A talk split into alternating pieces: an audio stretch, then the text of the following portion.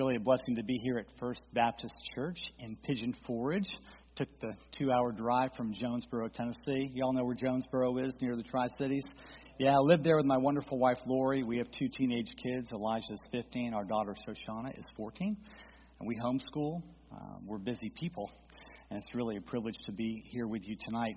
Originally, I'm a Florida boy, and um, maybe you're wondering how it is a nice Jewish boy from St. Pete, Florida, comes to a Baptist church in the heart of the Smoky Mountains and tells Christians about Jesus. Well, if you're wondering, glad you asked.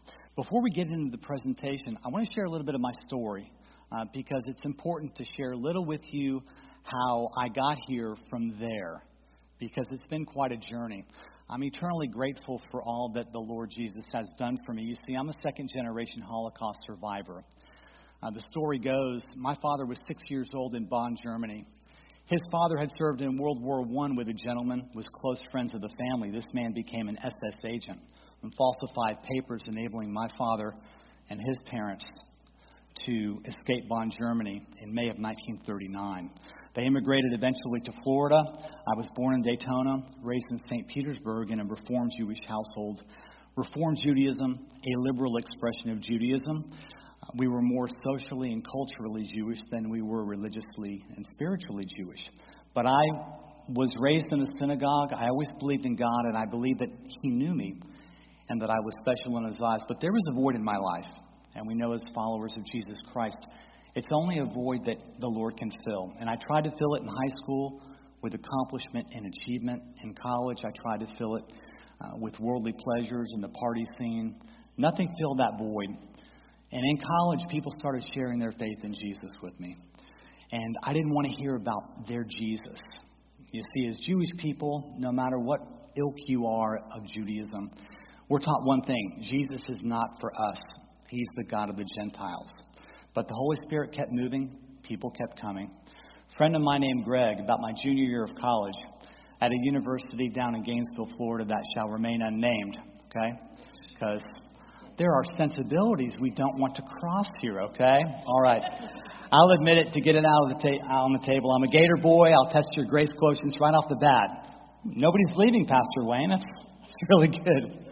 So, it was at the University of Florida. I met this friend of mine named Greg. We were in the same college together, the College of Journalism. And Greg began sharing his faith with me. And he began, began challenging me in ways no one had ever done before. He said, Larry, there's absolute truth and you could get in touch with it. I was like, whoa, truth? And then he posed a question that rocked my world. He said, Do you know where you came from? Do you know who you are? Do you know where you're going when you die? No one had ever challenged me like that before. I had no idea how to begin answering.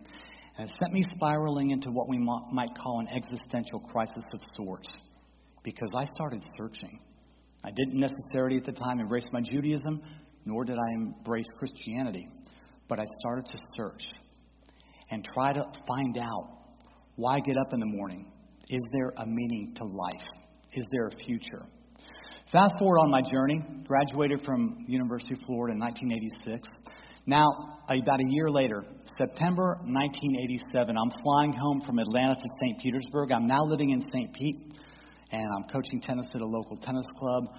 And I'm on the airplane, and this guy sat next to me all wide eyed. He looked over and he saw me reading a philosophy book. And he said, Oh, a philosophy book. Are you interested in philosophy? I had to arch my back and say, Yeah, yeah, I am. I was just dabbling. He said, Great, man, let's talk. I have a master's degree in philosophy. And some of you who've seen me speak before might find this hard to believe, but he actually did most of the talking. That was an attempt at humor. You can laugh, and I'll, I'll give it a shot a few more times during our time. But he shared his faith with me. He said, Listen, I've tried this, that, and the other. Who I've ended up with is Jesus. I thought, Who? Strange words.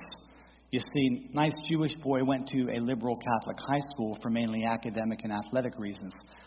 And I say that to say this I knew about religion. He wasn't talking to me about religion, he was talking to me about a relationship with the living God. And he again made a statement.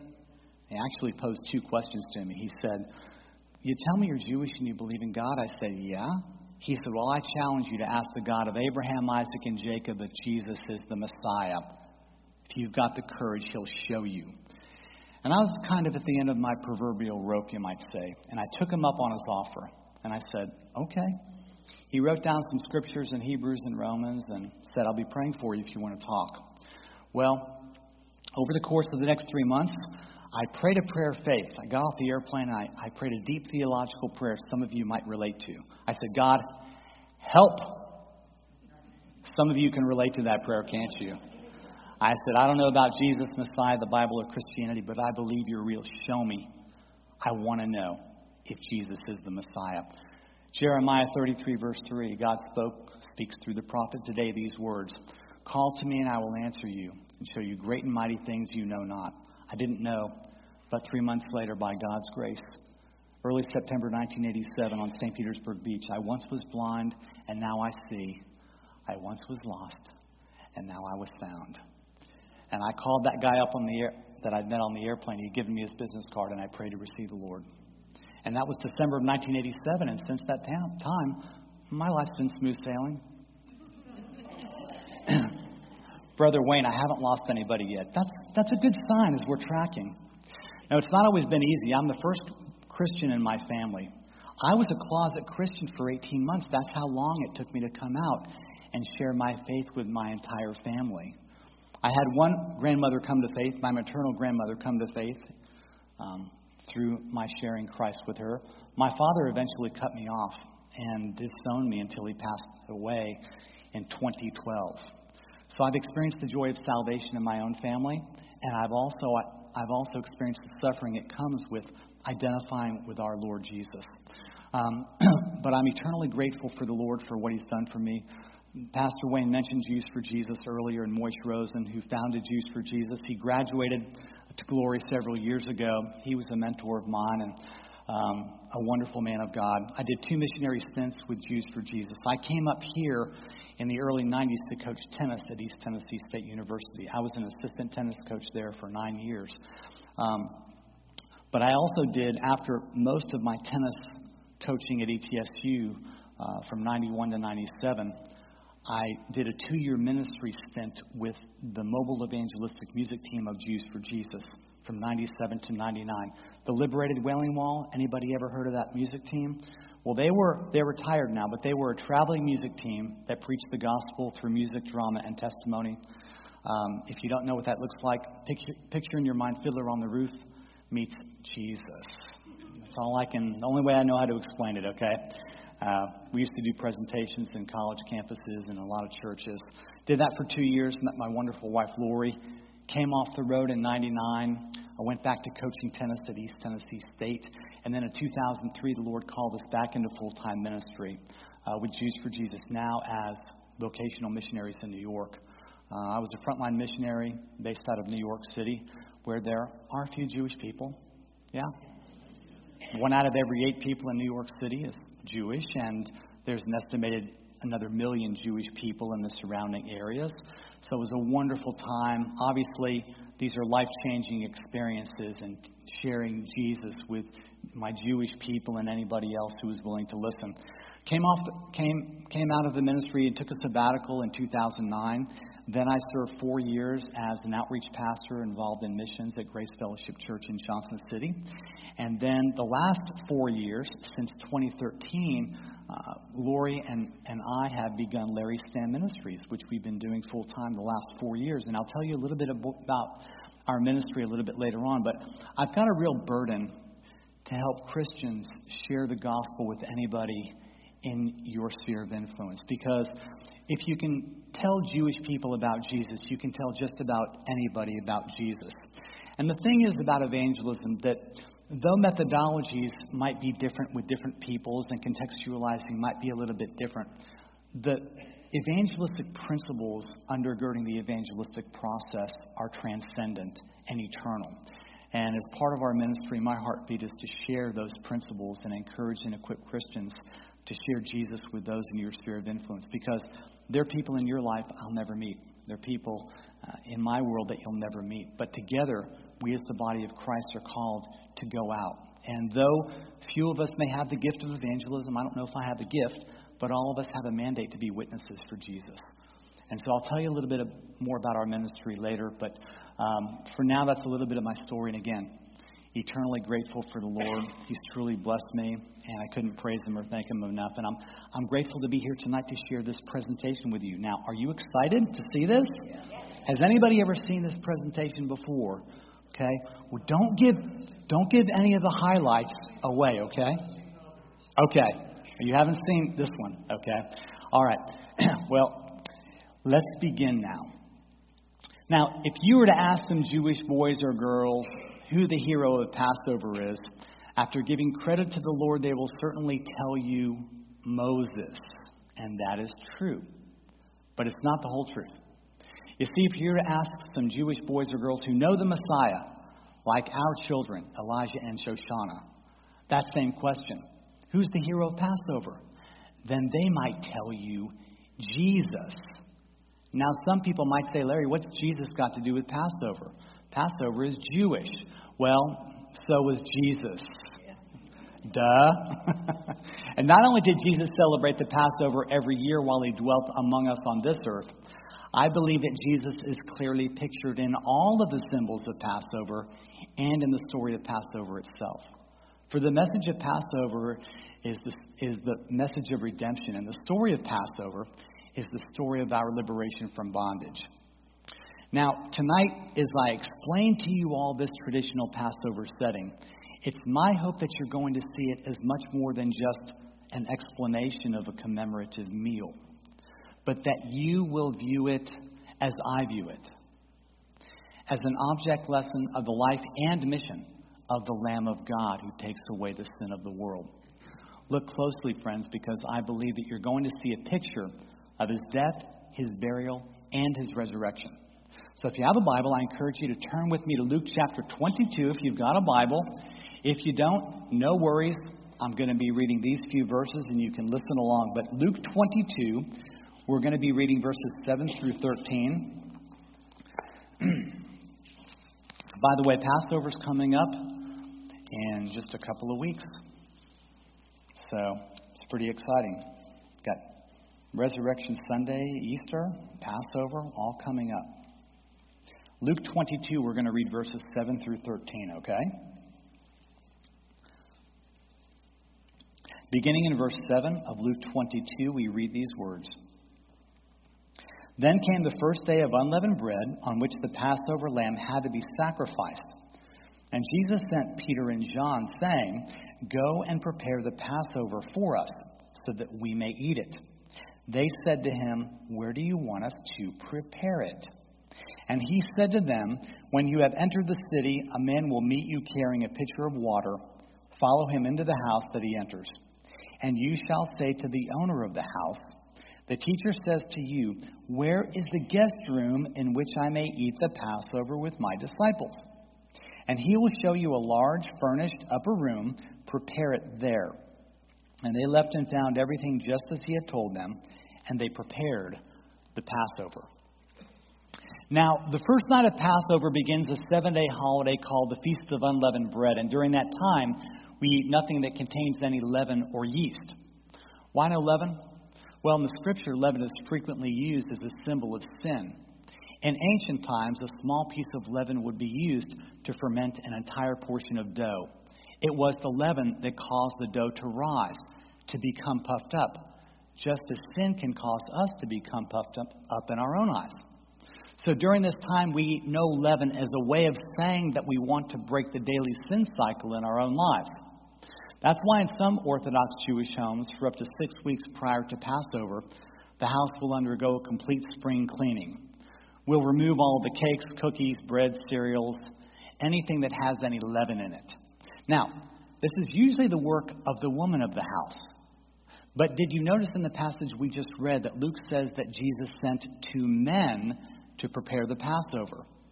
Perhaps he sent two men because in Judaism, it's the man who has standing before God, not only when it comes to prayer, but when it comes to ceremonial preparation as well. So if you think about it, this means that the man should be doing the cleaning during these six weeks. And all the women said, But don't worry, gentlemen. We have a great way to deal with this dilemma. we have a great solution to the problem. It goes like this. Now, true, the house is spotless because the woman has spent the last six weeks cleaning and removing every speck of leaven. Well, almost every speck, that is. You see, she's taken a few crumbs and she's hidden them somewhere in the house, and it's up to the man to find them. So the night before Passover, he'll return home and he'll take up some rather strange looking cleaning tools, including a napkin, a wooden spoon, and a feather. and he goes on what we call Bedikat Chametz, the search for leaven. Now, where could those crumbs be? Anywhere. In the basement, up in the attic, behind the refrigerator. But fortunately enough for him, she's been good enough to hide them exactly where she hid them the year before and the year before that, and you get the idea. Nice wife. And all the gentlemen said, Amen. Finally, after searching, but not too long, the husband will discover the crumbs, and with a very steady hand, he'll sweep the crumbs into the spoon with the feather. Remember, since the crumbs represent sin, he's not permitted to touch them. Instead, he'll wrap them up in the napkin, and actually, in some traditions, take it down to the bonfire in the courtyard of the local synagogue. Now, all the men of the congregation are gathered there, and then each will throw his bundle of leaven into the flames. Then he'll return home and proudly proclaim, Now I have purged my house of all leaven. But just to be certain, he'll add, And all manner of leaven which I have neither seen nor removed, to be considered null and void, and as the dust of the earth. Amen. Well, the house has been cleansed, and the home is now ready for the Passover celebration. And it is a celebration. But my ancestors were instructed to eat that first Passover meal with their loins girded, with their sandals on their feet, and with their staves in hand, ready to go at a moment's notice. But tonight, tonight we're actually going to relax and recline on pillows. You see, in ancient Middle Eastern societies, only the free could recline at dinner, only the redeemed. Now, on Passover, the head of the household is going to put on special ceremonial garments. He'll wear a white robe called a kittel because in Jewish tradition, white is the color of royalty. He'll also don a large white headdress called a mitre. now, if you know what this is, and I know you people are Jewish savvy, what am I wearing? What's this called? It's a yarmulke, kippah. Some people call it a skull cap. I've never called it that. It seems kind of weird. A skull cap. Now, Jewish men will often cover their heads as a sign of respect before God, but tonight Instead of wearing the usual yarmulke or kippah, the head of the household puts on something a little bit more elaborate royal robes and symbol of a crown. Because tonight, the head of the household is a king. And as a king, he's going to guide his family through the traditional Passover Seder. Now, Seder is a Hebrew word which means order because the Passover celebration follows a specific order of service. And that order is recorded right here in this book called a Haggadah. A Haggadah, which means the telling, the telling of the Passover story. Well, I see everything is about ready. We have a customary greeting at Passover. We say, Let all who are hungry come and eat. Now, don't get excited. I'm not really going to serve you a great meal tonight. Actually, the foodie in our family is currently in Jonesborough, Tennessee. She's unavailable. It's my wife, Lori, okay? But just the same, the invitation stands. Come, celebrate the Passover with me. This begins with the lighting of the candles, and this is usually the duty and honor of the woman of the house. And after lighting the candles, she will then recite a traditional Hebrew prayer, which goes like this. Baruch atah Adonai Eloheinu melech haolam asher kidshanu b'mitzvoto v'tzivanu l'chad l'kner shel Pesach. Blessed art thou, O Lord our God, King of the universe, who has set us apart with your commandments and commanded us to light the Passover lights. I think it's fitting that a woman kindles these lights, for it can remind us that the Messiah, the light of the world, would not come from the seed of man, but from the seed of woman. As the prophet Isaiah foretold, Behold, a virgin shall conceive and bear a son, and she shall call his name Emmanuel, a light of revelation to the Gentiles and glory of thy people Israel. Friends, I want you to know something tonight. Passover is much more than a meal, okay? It's actually a banquet. And it's much more than a service, it is a ceremony. And while a meal and a service might take just one or two hours, the Passover celebration may take a total of up to four hours. So let's see, 7:30, 8:30. Just kidding. Dinner plans, anyone? Actually, during the Seder meal, each adult will drink from his or her cup and refill it four times. The first cup is called the Kiddush cup, the cup of sanctification. Then we have the second cup, the cup of plagues. Then we have the third cup, the cup of redemption. And the cup of redemption is actually the focal point of the entire evening. Then we have the fourth cup, the cup of Hallel, or the cup of praise. It's with the first cup, the cup of sanctification, that the host will offer a blessing for the rest of the evening to follow. Raising the Kiddush cup aloft, he'll give praise and thanks to God Almighty, King of the universe, creator of the fruit of the vine. Baruch atah Adonai Eloheinu melech haolam borei pri. Amen. The Seder has begun, and the youngest person present will come forward to ask the meaning of Passover. He or she will ask the traditional four questions which are found in the Haggadah.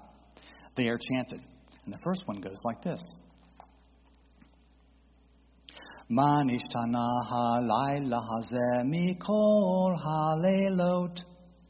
which means, why is this night different than all other nights? Those of us who know the story of Passover, we're obligated to respond. This is because of what the Lord did for me when He brought me out of the land of Egypt, out of the house of bondage, when He redeemed me with a mighty hand and an outstretched arm. Friends, I want you to know something. Passover is much more than just about God's message of redemption. Passover is also about God's means of redemption through the sacrifice of a Passover lamb. My ancestors were instructed to take a spotless lamb, to roast it whole without breaking any of its bones, and to apply its blood to the doorposts of our homes, to the top of the doorpost, the lintel, and to the two side posts. Because of our obedience to God's command, and because of our faith in the effectiveness of His provision, we were spared the ravages of the tenth plague to befall the land of Egypt. For when the Lord saw the blood on our doors, He forced death to do what? to pass over. That's right, to pass over. That's where we get the word Passover. In Hebrew, the word is Pesach. Pesach. Try that with me. Pesach. You got to get the ch, ch, ch happening on the end. Pesach.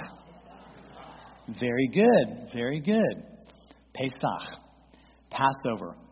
The holiday which commemorates the time when death passed over the houses of Israel because of the blood.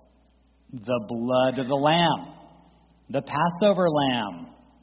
What a mighty act of redemption. But what a picture. What a picture of an even greater redemption accomplished through the sacrifice of another Passover lamb, the Lamb of God, our Messiah and Lord, Jesus. For just as none of the bones of those first lambs were broken, so none of Jesus' bones were broken in his death.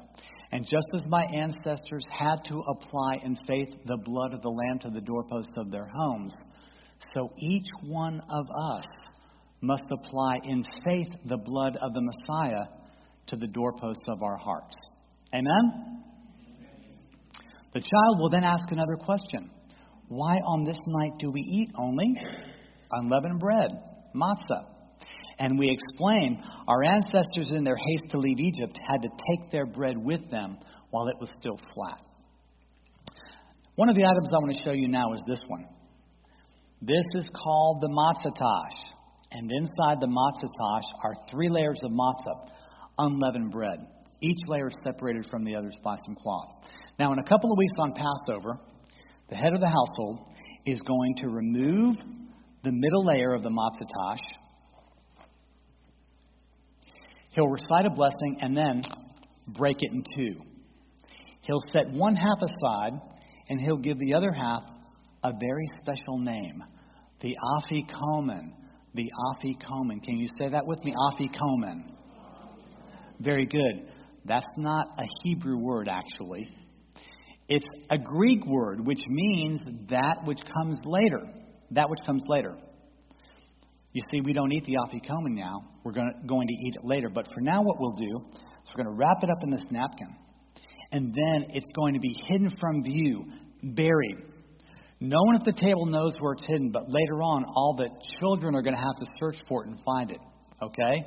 So at this point, I want the children, okay, to stand up, face the back of the church building, okay, and close your eyes because I've got to find a really creative place to hide this afikomen, and then you'll have an opportunity to find it later.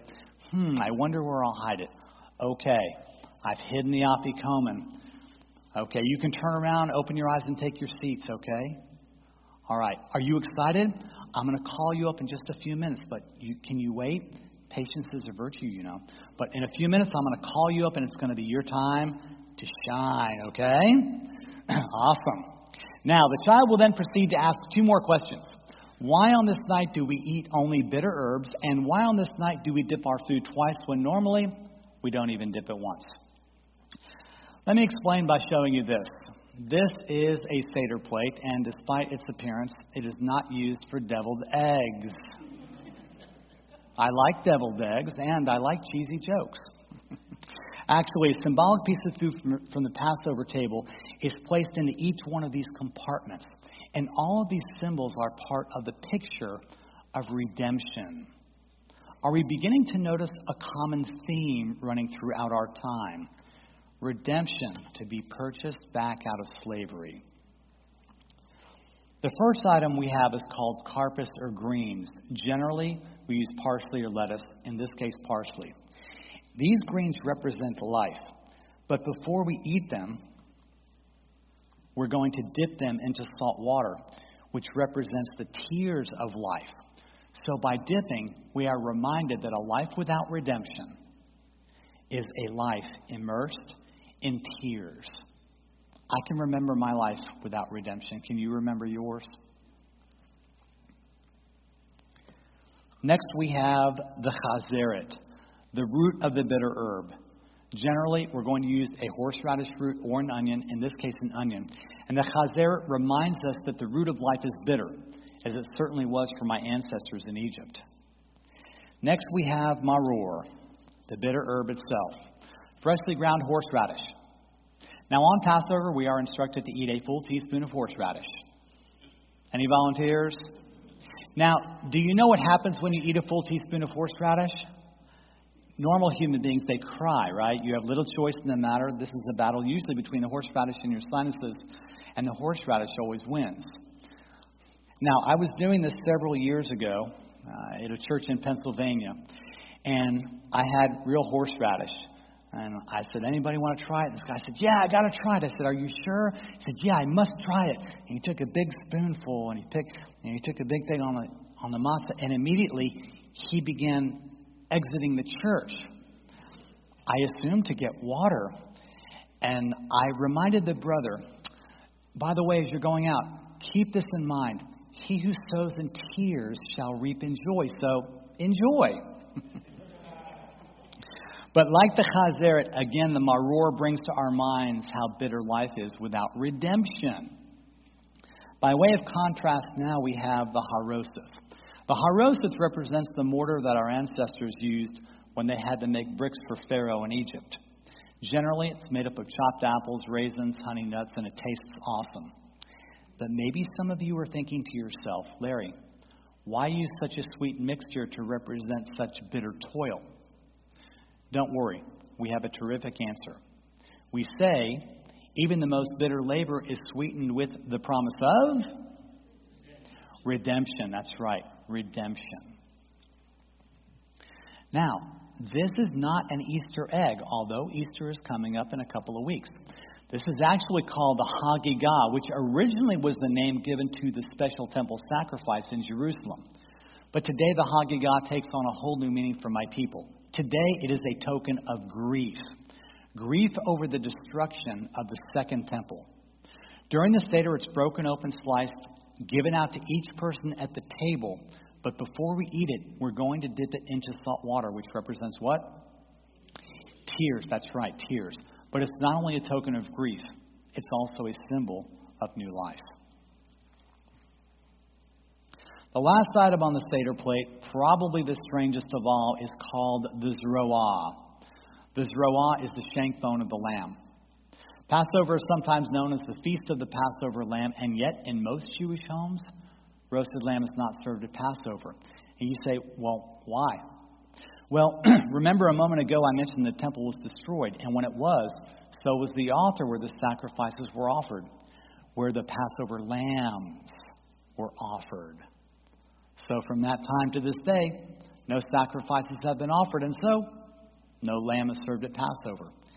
Instead, this Zroah, like the egg, the Hagigah, reminds us of sacrifices which are no longer offered. Now, the presence of these two elements, the egg and the shank bone, raises for us tonight a very, very interesting question.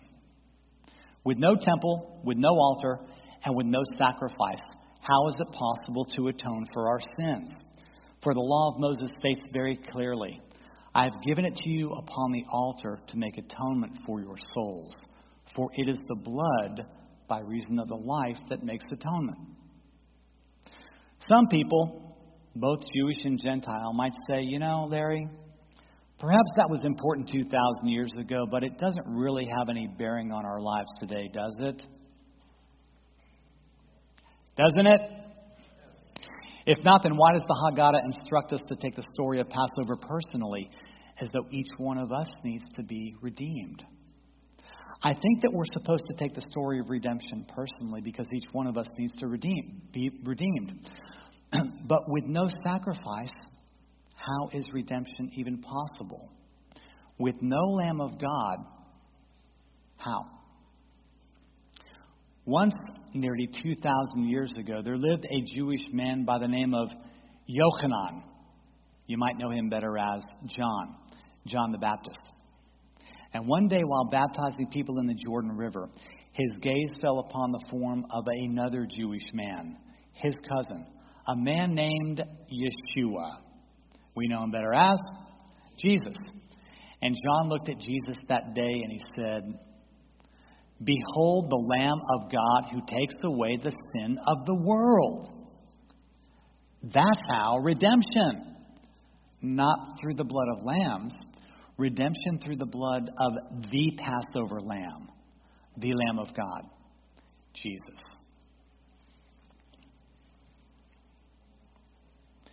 We now come to the second cup, the cup of plagues. In Jewish tradition, a full cup represents complete joy. But in one sense, our joy is not complete. At this point during the Seder, we dip our finger in the cups and we let 10 drops fall onto our plates as we recite the 10 plagues that were poured out upon the Egyptians. Now we mourn their loss and express sorrow over their destruction. There's a very important lesson in this cup.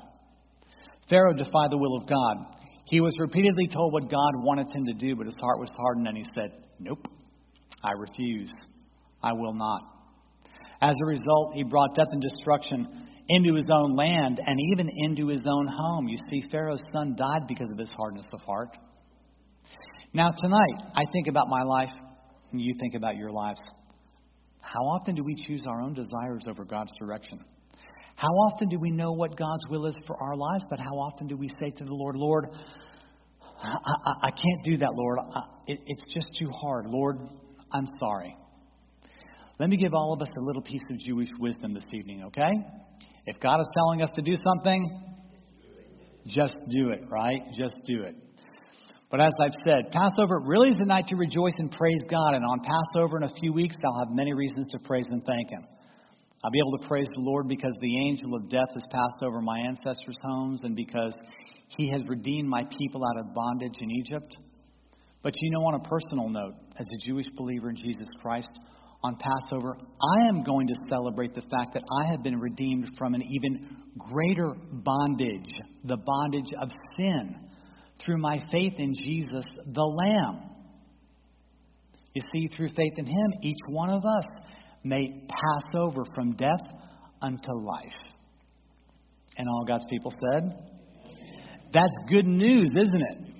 In Hebrew, the word is. Besarat Tovah is a word which means glad tidings or good news, from which we get the word gospel. At this point during the Seder, there's a natural break between the second and third cup, the cup of redemption, where we partake of the meal. And usually, growing up in St. Pete, Florida, when I go to the synagogue or when we have a Seder meal at home, usually a roast brisket or chicken. As I mentioned earlier, we never had lamb anywhere, at home or at the synagogue. We didn't eat lamb. Usually a roast brisket chicken, matzo ball soup, uh, everything kosher, of course, right? But I want to take this natural break to briefly tell you about our ministry, Larry Stamm Ministries. Okay? As I mentioned, Lori and I were compelled to begin the ministry in the fall of 2013. And we exist to make the gospel of Jesus a confident topic of conversation for every Christian. And we do that in a variety of ways. Uh, I speak, I teach, um, I, I pattern evangelism for people. A few things that I do personally to be an example to the body is I do prison ministry. I was just up at Northeast Correctional Facility in Mountain City last week. I usually go up about every two months and minister up there at the prison. I serve part time as a marketplace chaplain. You know, the marketplace, the business place, is the largest untapped mission field in America. So I serve part time as a marketplace chaplain, serving two businesses at three locales in East Tennessee. Um, do some street evangelism in Johnson City now and then. Uh, two weeks ago, I was in downtown Johnson City. I was with a friend of mine, Ed, and we met uh, this couple there at the bus station. Um, and we got to share the gospel with this 30 year old woman named Cass. And Cass was not a believer, um, she was more into worshiping nature, worshiping the creation rather than the creator, and was able to share the gospel with her and give her a New Testament. Would you take a moment tonight if God brings her to your heart and pray for this gal named Cass? Pray that if she hasn't, that she would soon come to a saving knowledge of Jesus. Um, I, I, I, write a weekly evangelistic devotional. There's a, a book table in the back after our time together. If you want to sign up to get monthly updates, you can do that. I write a weekly evangelistically oriented devotional. Right now, I'm doing lessons from Jesus. It's pretty meaty, about a thousand words. So if you want to get weekly encouragement for your witness, um, feel free to sign up for that. I've got some free and not so free stuff. Some of the free pamphlets are a pamphlet like this Pointers on Witnessing. This is a good little primer if, you're, if you need some encouragement in your witness. Take this and all the other free pamphlets that we've put together for you. Um, I wrote this book and published it in 2014. We published it in 2014. It's called Serving in His Court biblical principles for personal evangelism from the heart of a coach. I kind of use tennis as the angle to unpack uh, the principles of the evangelistic process. You know, Brother Wayne was talking about Moishe Rosen earlier. Moishe, he wrote a very short booklet, about 50, 60 pages, many years ago, called demystifying Jewish evangelism. Anybody uh, demystifying evangelism? It wasn't just for Jewish people; it was sharing the gospel with anybody. Anybody ever read that little booklet? Did you ever read it? You read it. Really powerful, wasn't it? Demystifying personal evangelism, and a la demystifying personal evangelism. I seek to demystify the process. You know, some people think, oh, evangelism, yeah, that's doing Romans Road, the four spiritual laws, you know, I share the gospel and then I'm good. No, there's a lot more to the process than that. Can you pray? Yes, that's an essential part of evangelism.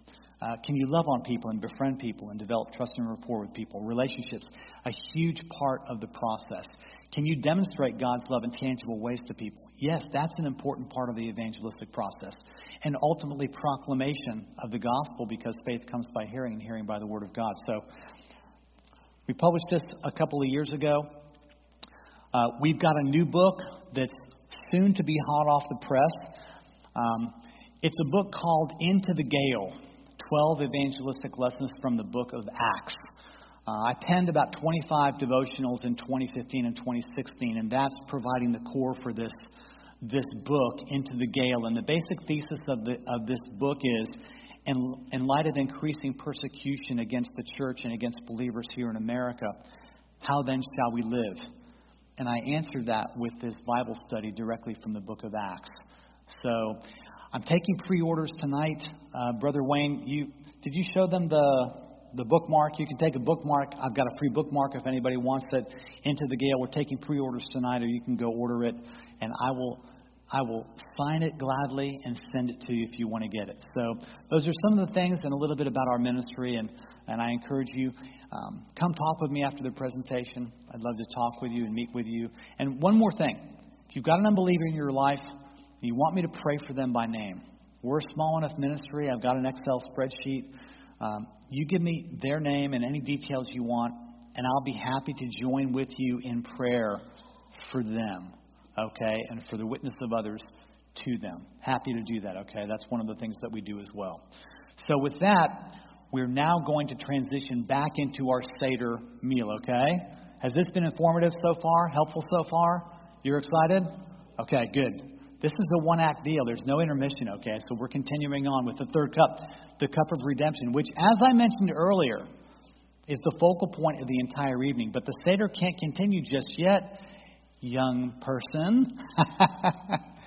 the Seder can't continue just yet because something has to be found. Earlier, something was broken, buried, and now needs to be brought back. Do you remember what it is? And if anybody wants to help you, they can blurt it out. What did I hide? What's broken, buried, and now needs to be brought back? What is it? The cracker in the white napkin. It's that funny Greek word, the afi. What's it called? Anybody? The afikomen. Good job. Now, what is your name? Micah? Awesome. Come on up, Micah. Come find the Afikoman and come get the big prize. I brought it all the way from the big city. Not New York City, Johnson City. But you're going to love it nonetheless, okay? It's hidden underneath something, so Micah, you've got to look under things. Okay? Okay? You want to come up a little higher now. Now, you all can help him. Look under stuff, okay? Good. Keep looking under stuff. It's not there. What else can you look under? You know? Okay, look under. Okay, you. Okay, there's there's not one. There's two chairs, Micah. So maybe you might want to think about possibly checking out the other one. Okay. You found it. All right. Let's give Micah a big hand. Now, Micah, come on up here, buddy. Come over here. Now, I was a tennis coach for a lot of years. You play sports? What do you play? Do you do anything? Okay, you give high fives because I like to give high fives. Give me a high five, buddy. Good job. Awesome. That's an awesome high five. Now, you ready for your prize? Are you ready? Now, where's the where, the horseradish is over here, right? I wouldn't do that to the boy. You ready? Close your eyes. I'm going to give you your prize. Now, open your eyes. A golden dollar for you, my friend. Is that pretty cool and shiny? All right, you give me the afikomen and we give you a big round of applause. Good job, Micah. All right.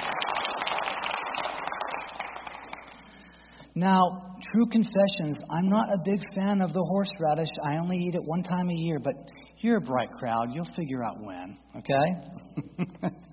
I wouldn't do that to the boy. But once the afikomen is, is found, it's returned to the head of the household and broken again. And then each person will receive a piece of it about the size of an olive. And that olive sized piece is then taken along with the third cup, the cup of redemption. Does this look familiar? It should, brothers and sisters, because this is the origin of our communion service. And not only that, consider this. Where else can we find a clearer picture of our Messiah Jesus than in this custom concerning the afikomen, which was broken, buried, and then brought back? Even the matzah itself which is unleavened, a symbol of a sinless nature, speaks of Jesus. Our rabbis have set down very specific regulations concerning the preparation of matzah if it's to be found suitable for use. And one of these is that the matzah must be pierced. Do y'all see those holes? Jesus was pierced. God, speaking through the prophet Zechariah, said, They shall look upon me whom they have pierced. Additionally, the Jewish prophet Isaiah wrote 700 years before Jesus walked this earth as a man. These words, in perhaps the most powerful messianic prophecy in the entire Old Testament. In Isaiah 53, the prophet wrote about the work of Messiah on our behalf that he was pierced for our transgressions, and by his stripes we are healed. Do you see the stripes on the matzah? But I see our Messiah symbolically not only in the afikomen, I also see him in the matzah as well. Do you remember this pouch containing the three layers of matzah from which we drew the afikomen? Now, there's quite a bit of disagreement among our rabbis about the meaning of this strange pouch, this mysterious three in one. Some teach that the matzahs represent the three patriarchs of Israel Abraham, Isaac, and Jacob. But why is the middle matzah broken, buried, and then brought back? Still others teach that the matzahs represent the three divisions of worship in the ancient kingdom the priests, the Levites, and the people of Israel. But still, why is the middle matzah broken, buried, and then brought back? Still others teach that the matzahs represent three crowns the crown of learning, the crown of priesthood, and the crown of kingship. But once more, why is the middle matzah broken, buried, and then brought back? In the Jewish community today, the origin of this tradition has been lost. That's why there are so many competing explanations. But there's actually another explanation which has its roots in the first century. There are three layers here, and yet they form a unity, a tri-unity. And the Hebrew word which may mean just such a unity is the word echad. Echad. And it brings to my mind the words of God given to us through Moses, who declared, Shema Yisrael Adonai Eloheinu Adonai Echad. Hear, O Israel, the Lord our God, the Lord is one. The Hebrew word used for one in that sentence is echad, a unity. And on Passover, the head of the household is going to remove the middle layer of this echad, this unity. It is made visible while the other two remain hidden from our view.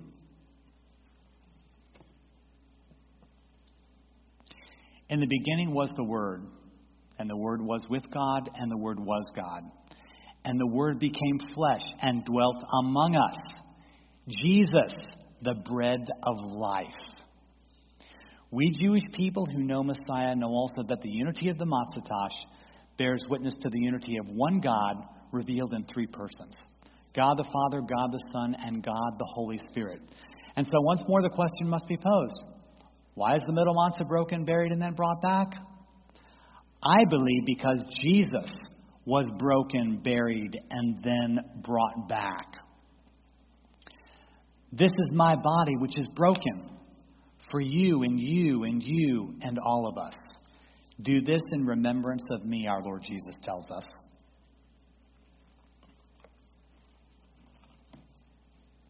We now come to the third cup, the cup of redemption. The fruit of the vine at Passover is usually red, our rabbis tell us, to remind us of the precious blood of that first Passover lamb sacrificed in order to redeem us from slavery and bondage to Pharaoh. In the same way, the blood of another Passover lamb, our Messiah Jesus, was sacrificed in order to redeem us from slavery and bondage to sin.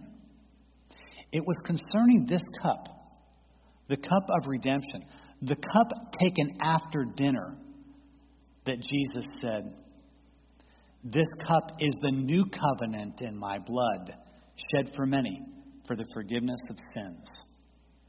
He spoke of the new covenant promised to us by God through the prophet Jeremiah when he declared, Behold, days are coming when I will make a new covenant with the house of Israel and with the house of Judah after those days I will put my law within them, and on their hearts will I write it. And I will be their God, and they shall be my people. The broken piece of Afikomen is taken along with the third cup, the cup of redemption, in remembrance of the body and blood of the Passover lamb. Friends, I want you to know something tonight. My Passover lamb is Yeshua HaMashiach. Amen? We now come to the fourth cup, the cup of Hallel, or the cup of praise. Now, everybody in this room knows a Hebrew word, but I wonder if all of you know that the word is Hebrew. And the word is hallelujah, which means praise, praise God, praise the Lord. Now, the first part of that word is hallel, which means praise, and this is the cup of praise. One more cup I want to share with you tonight.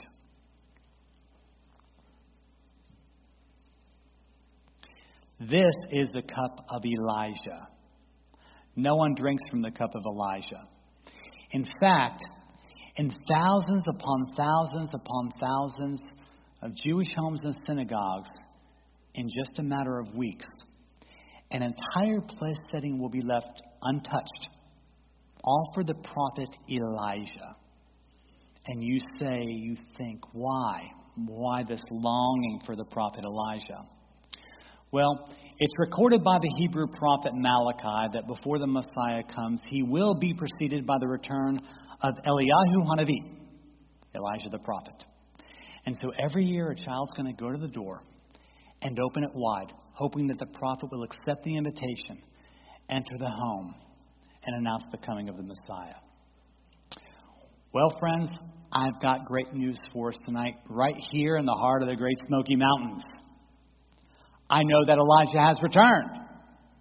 For when Jesus spoke of the prophet John, he said of him, If you care to accept it, he himself is Elijah who has come.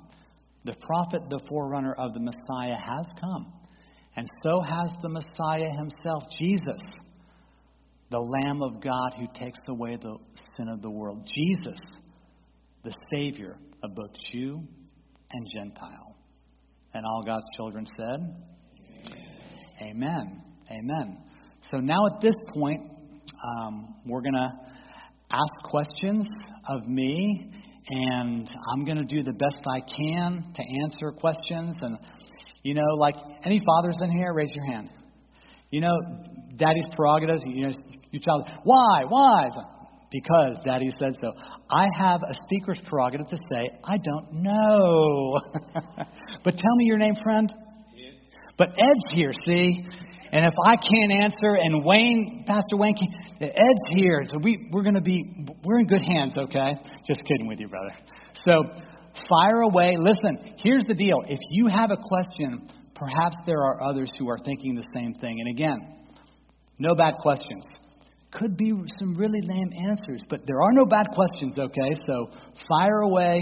And Pastor Wayne, when you see fit, just say time for one more and we'll close it, okay? So, any questions? And this, I, I've been in a lot of rooms. You're not a bashful audience, so go ahead. Yes, ma'am, loud so we all can hear.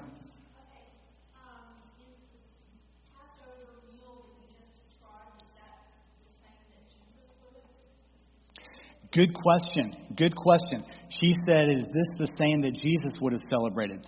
Remember, Exodus 12, Exodus 12, God instituted the biblical Passover. And you remember the elements the bitter herbs, the Passover lamb, and the unleavened bread. So, at the Passover Jesus celebrated, you would have had those to be sure. Now, cup of Elijah, I'm not sure. But I know he didn't have the Matzah and the Afikomen. Those were later added traditions. And there's a really good book um, written by Moishe and Ceil Rosen called Christ in the Passover. It's about a 100 page primer. It's the best book of all books on Christ in the Passover, okay? It's the dad book.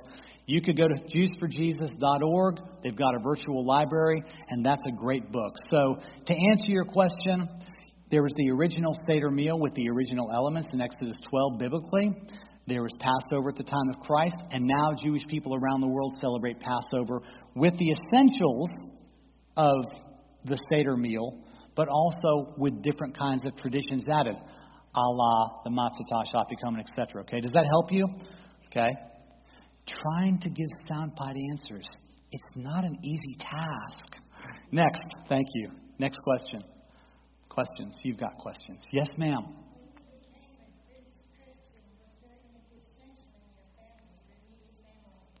Well, again, it was hard. I had, uh, remember, I mentioned the grandmother who prayed with me to receive Christ. Well, originally, when I, I said, "Hey, Nanny Lillian, I've I've come to faith in Jesus. She said, How can you do that? No one in our family's ever believed in Jesus before. My father said, Whatever you do, never share your faith with your grandmother. My mom had a little different idea when I shared my faith with her. She said, you, you're, We're going to get you some counseling. You're just going through a phase. And I, I had to break it to her. I, I know the wonderful counselor, you know, the everlasting Father. Um, and this phase has been 30 plus years. So it's been challenging for me and my family, but I have a good relationship with my mom and my sister today. Um, so if God brings them to your heart, my mom's name is Sari, and my sister's name is Cheryl. And they are more secular Jews, okay? They have some semblance of a God paradigm, but they don't go to the synagogue regularly and they don't embrace Jesus. But if you would pray for my mom, Sari, and my sister, Cheryl, that would be great. So thank you. Other questions that you might have? Yes. You mentioned that you were more of a uh, cultural Jew and not a religious. Mm-hmm. So I knew some Jewish people, and they said that they weren't really uh, religious either. So would you say that a lot of the Jews in maybe Israel, um, it's their heritage, but it's not something that is, it's not a religious thing for them? Can you kind of explain it to me? Yes.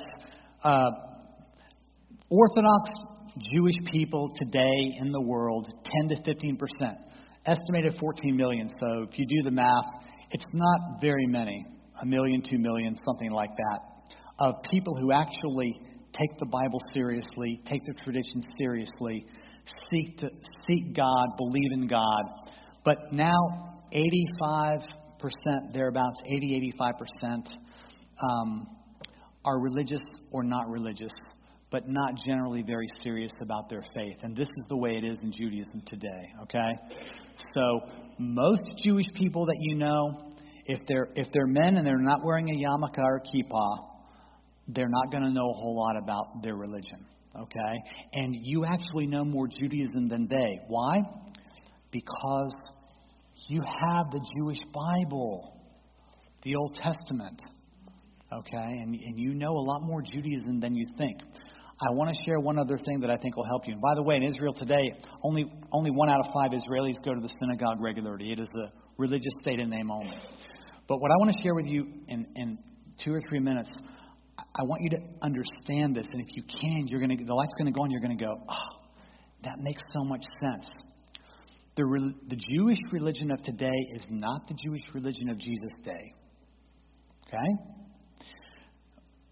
When the temple was destroyed in 70 AD, there was no longer an altar of sacrifice.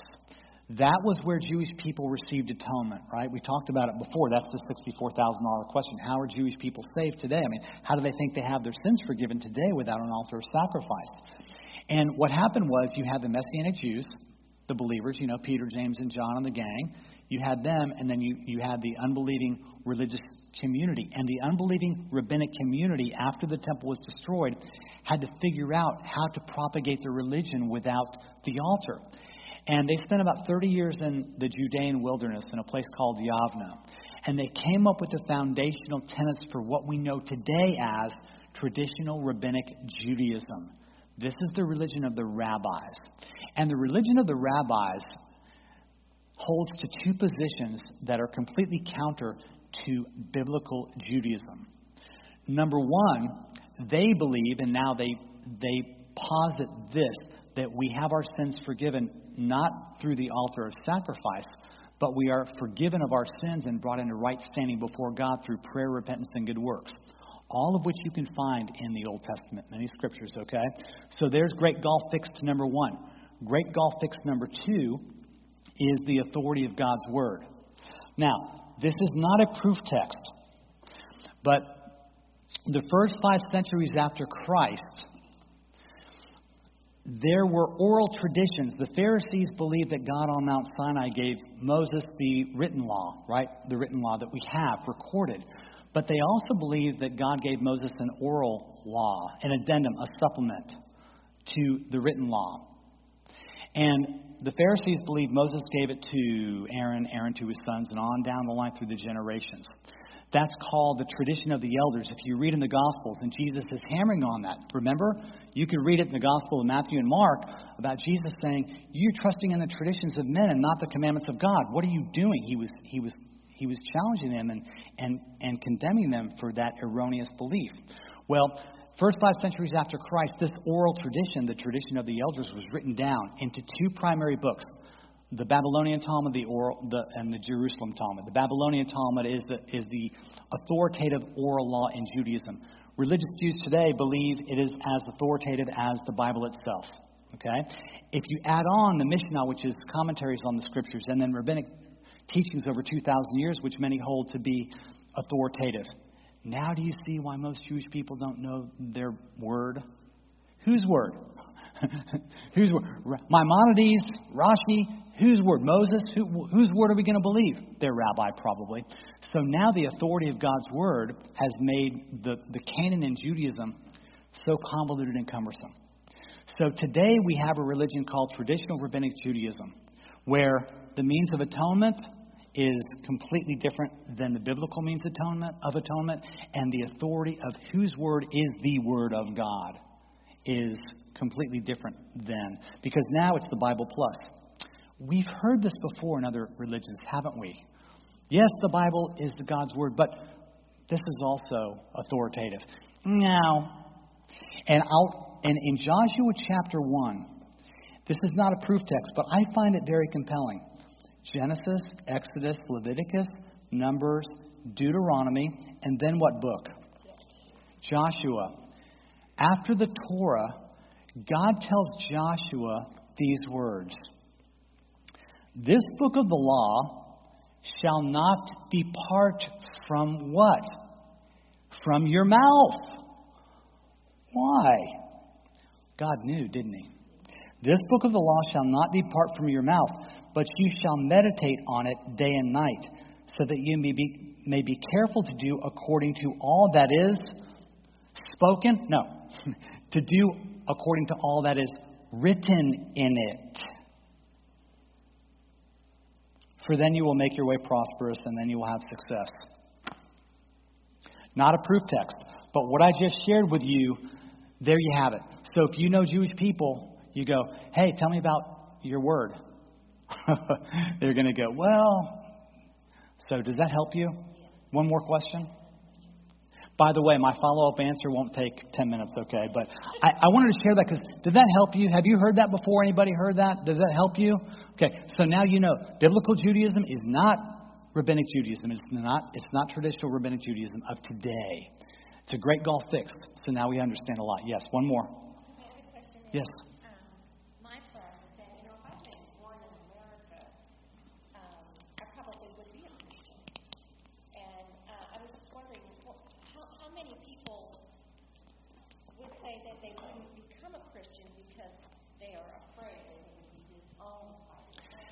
Right, exactly. Many.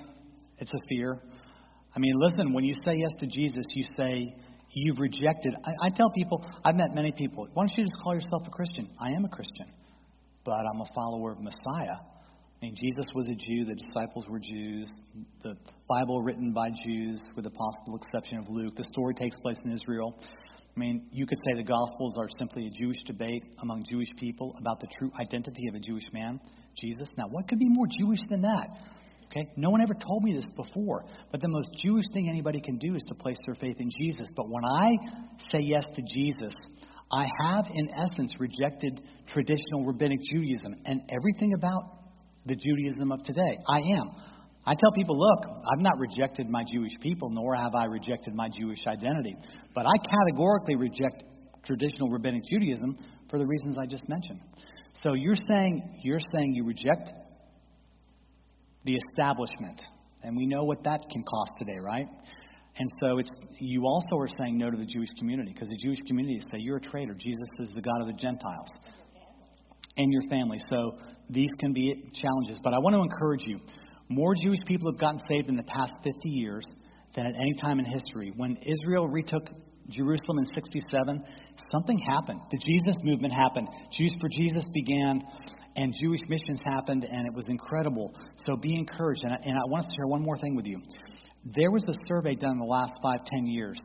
The largest Jewish surveying organization in America surveyed thousands of Jewish people, unbelieving Jewish people, and asked them this question as part of their many questions Is it a, an, a genuine, um, is, it, is, it an, is it an appropriate expression?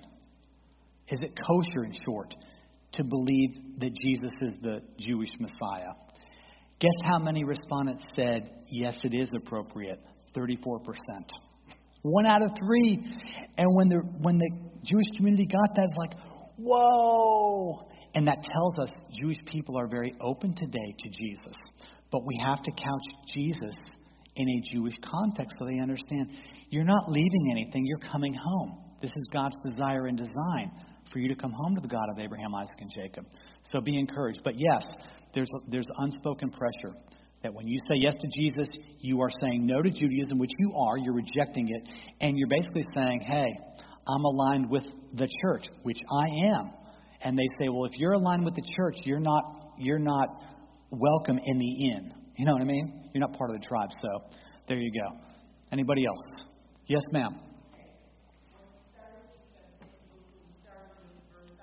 Yes.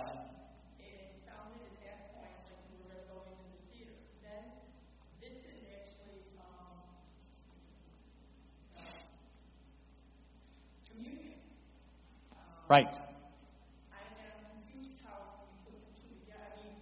Oh, I was just saying, I was just introducing Passover in the New Testament. He was going to celebrate the Passover in Luke 22. I was just introducing the Passover. But you're correct. The Last Supper was a Seder meal. And when he institutes the new covenant, and maybe I'll come sometime and share a message on the new covenant. The new covenant is was originally given to in Jeremiah 31 to Jews. And when Jesus announced the coming of the new covenant through his blood, now this is when the Gentiles are grafted in. When you read Romans 9, 10, and 11, you go, oh, hey, you're grafted into the natural olive branch. So we're living under the new covenant economy today. We're not living under the Mosaic code. Does that make sense? So the Last Supper was a was a Seder meal, to be sure. And that's why he took the third cup. And he had the, he had the cup of redemption at that Seder meal and said, This cup is the new covenant in my blood. So there's a distinction between the traditional Seder meal and Jesus. but what, I, what, what I've attempted to do is kind of connect the dots. You know, there's a, there's a pithy catchphrase, raise your hand if you know it, but it goes like this the, the Old Testament's the New Testament concealed, the New Testament's the Old Testament revealed. Anybody? You get that Sunday school? You teach that in Sunday school. It's pretty cool. You'll confuse a lot of people. Just kidding. No, it, it packs a punch. And what I'm saying is, you, to understand one, you've got to study the other, right? We, I mean, even the New Testament says that if you study the Old Testament only, the, the, the rabbis they don't get it because they're not studying the Brit Chadashah, the New Covenant Scriptures. And we're not, and we're going to have a very stilted, narrow understanding of the New Testament, the New Covenant Scriptures, unless we go back and study. Jesus is the Passover. Oh, it was the Passover. Well, what about Passover? Go to Exodus and study the Passover. Okay? And the Word became flesh and dwelt among us. When Jesus tabernacling with his people. Well, what about the Christ in the Feast of Tabernacles? Did Jesus celebrate tabernacles? Go back and study tabernacles. So you ask a really good question and I'm going to stop answering the question because I could continue. But we need to get to the next question. Anybody else? But thank you. That's a really good question. Yes, ma'am.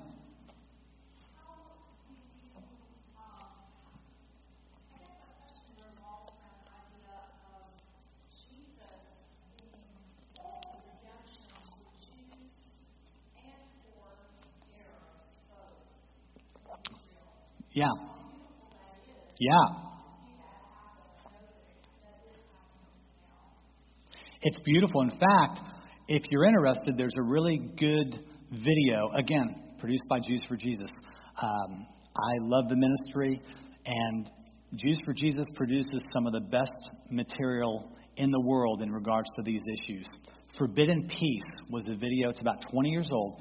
It's about it's about Jews and Arabs in the land and the love, the forgiveness, the fellowship they have under the banner of the Prince of Peace. And again, JewsForJesus.org. Have you ever seen it, Brother Wayne? Forbidden, Forbidden Peace. It's called Forbidden Peace. And hey, it's a really powerful video of, of Israeli and Arab believers in Messiah and their unity and their testimony in the land. So that's a good one. But be encouraged. I said Jewish people are coming to faith.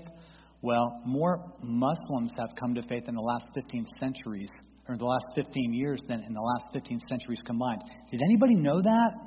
I mean, missiologists are saying it's incredible what's happening. So, lots of good stuff. Listen, I love Arabs. We're, you know, we're Semitic peoples, right? The sons of Isaac and the sons of Ishmael, and you know, family's got issues. You're part of a family. I'm part of a family. So, hey, this is just this is the life. We work it out. We can only have true unity. You know, I say the only hope for peace was born in the Middle East. The only hope for peace is found in the Prince of Peace because we're not going to figure it out humanly, to be sure. But good questions. Thank you. How are we doing? We're good? Hey, we have time for one more? And then you're going to give me a time limitation on my answer, right? You get it. You, you got to have some kind of buzzer or gong. There are no gongs, right? We're okay? Okay. Two minute. Okay. I got two minutes. Go ahead.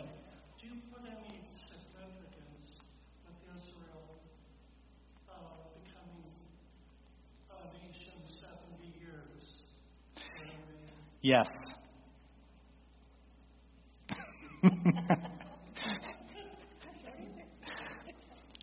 One more book you got to get Israel, the Land, and the People. You can tell I like books, right? Israel, the Land, and the People. Okay? I've given you a truncated answer, brief. Yes. But that book is the best. J. Wayne House is a well known scholar and each of the chapters are written. Israel, land and the people, written about 20 years ago. Have you have you seen it? Is it? Would you recommend it? I mean, the Abrahamic covenant, Jeremiah 31, the significance of the of the Jewish people in the land, all of it. It's all there. So really good stuff. I'd recommend that book. Really good stuff. Okay. So thank you.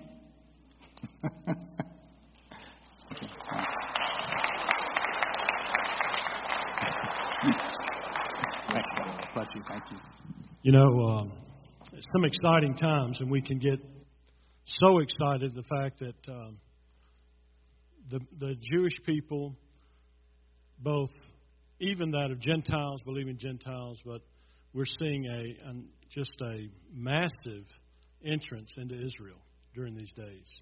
I think it's like at six million now, or somewhere close to that. And you think about the persecution and all that they've gone through over the many years, not you know, simply from Pharaoh was after them. Hitler, you know, here's a third generation survival of the Holocaust. The millions of Jews that uh, were destroyed then. God has a plan, and that plan is for His chosen people to come in faith with Jesus Christ and see the Messiah. The book of Matthew is written to the Jew, and many times when we're witnessing to the Jew, take them to the genealogy of Jesus and let them see the thread that runs from the Old Testament into the New Testament. Um, you know, concealed in the Old, revealed in the New. Um, you can't separate the two. Well, we certainly do appreciate you. This just kind of catapults us into the Easter to Passover. Um, Passover and Easter on the same day this year. Um, on Sunday, the um, April the first, and so um, it's going to be an exciting time uh, together.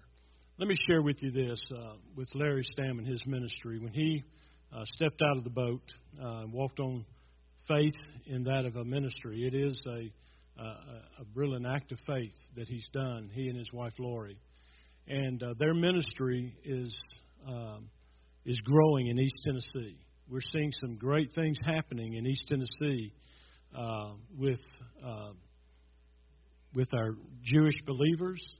We're seeing in East Tennessee uh, the possibility of uh, building a hospitality center on the Sea of Galilee. Uh, we're seeing more and more um, of our messianic uh, friends and congregations that are assembling themselves and helping over in uh, Israel. Harvest Ministries, which is with Dean Hahn at First Baptist Church Morristown, every month a shipment, a crate is going over to Israel to help them with either medical supplies furniture, food, uh, what have you. And we'll share with you more about that as well.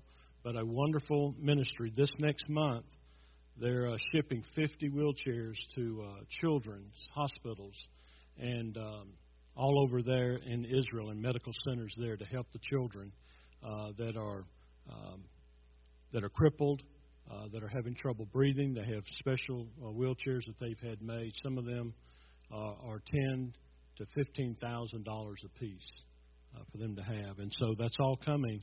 A lot of it's coming from East Tennessee. So God's doing a work in this area. We're going to ask you tonight that um, in giving uh, for Larry's ministry, uh, he's going to be in the foyer here. There's books there for you. Uh, be sure to get on his list uh, for uh, emails, uh, updates, newsletters, his new book that'll be coming out in the next couple of months. He wants you to go ahead. You can even uh, purchase it tonight, and he will sign it when they come to him and mail it to you. And uh, so take time in the foyer to to speak with Larry concerning that. And uh, so any offering that we give tonight is going to be a love offering for his ministry to help launch uh, his publications that he's doing, his ministries. He goes into churches uh, all over the southeast, just like this, uh, in sharing and helping people understand better of seeing Christ in the Passover. So be sure to do that tonight. And we're going to have plates in the back. There'll be offering plates in the back for you. So don't go out this way, just go that way, okay? Uh, and do that. Uh, y'all have always been so gracious as a church to support ministries for the cause of Christ. And uh, God will bless you when you bless the Jew. Uh, that's just biblical. And uh, you do that tonight. And you just give whatever uh, God has laid upon your heart to give tonight. Let's all stand together. You have been so gracious tonight, and I know it's a little bit longer than we normally have uh, for our time together. But hadn't this been well worth it? Amen. Amen. Well, let's uh, let's go to the Lord in prayer.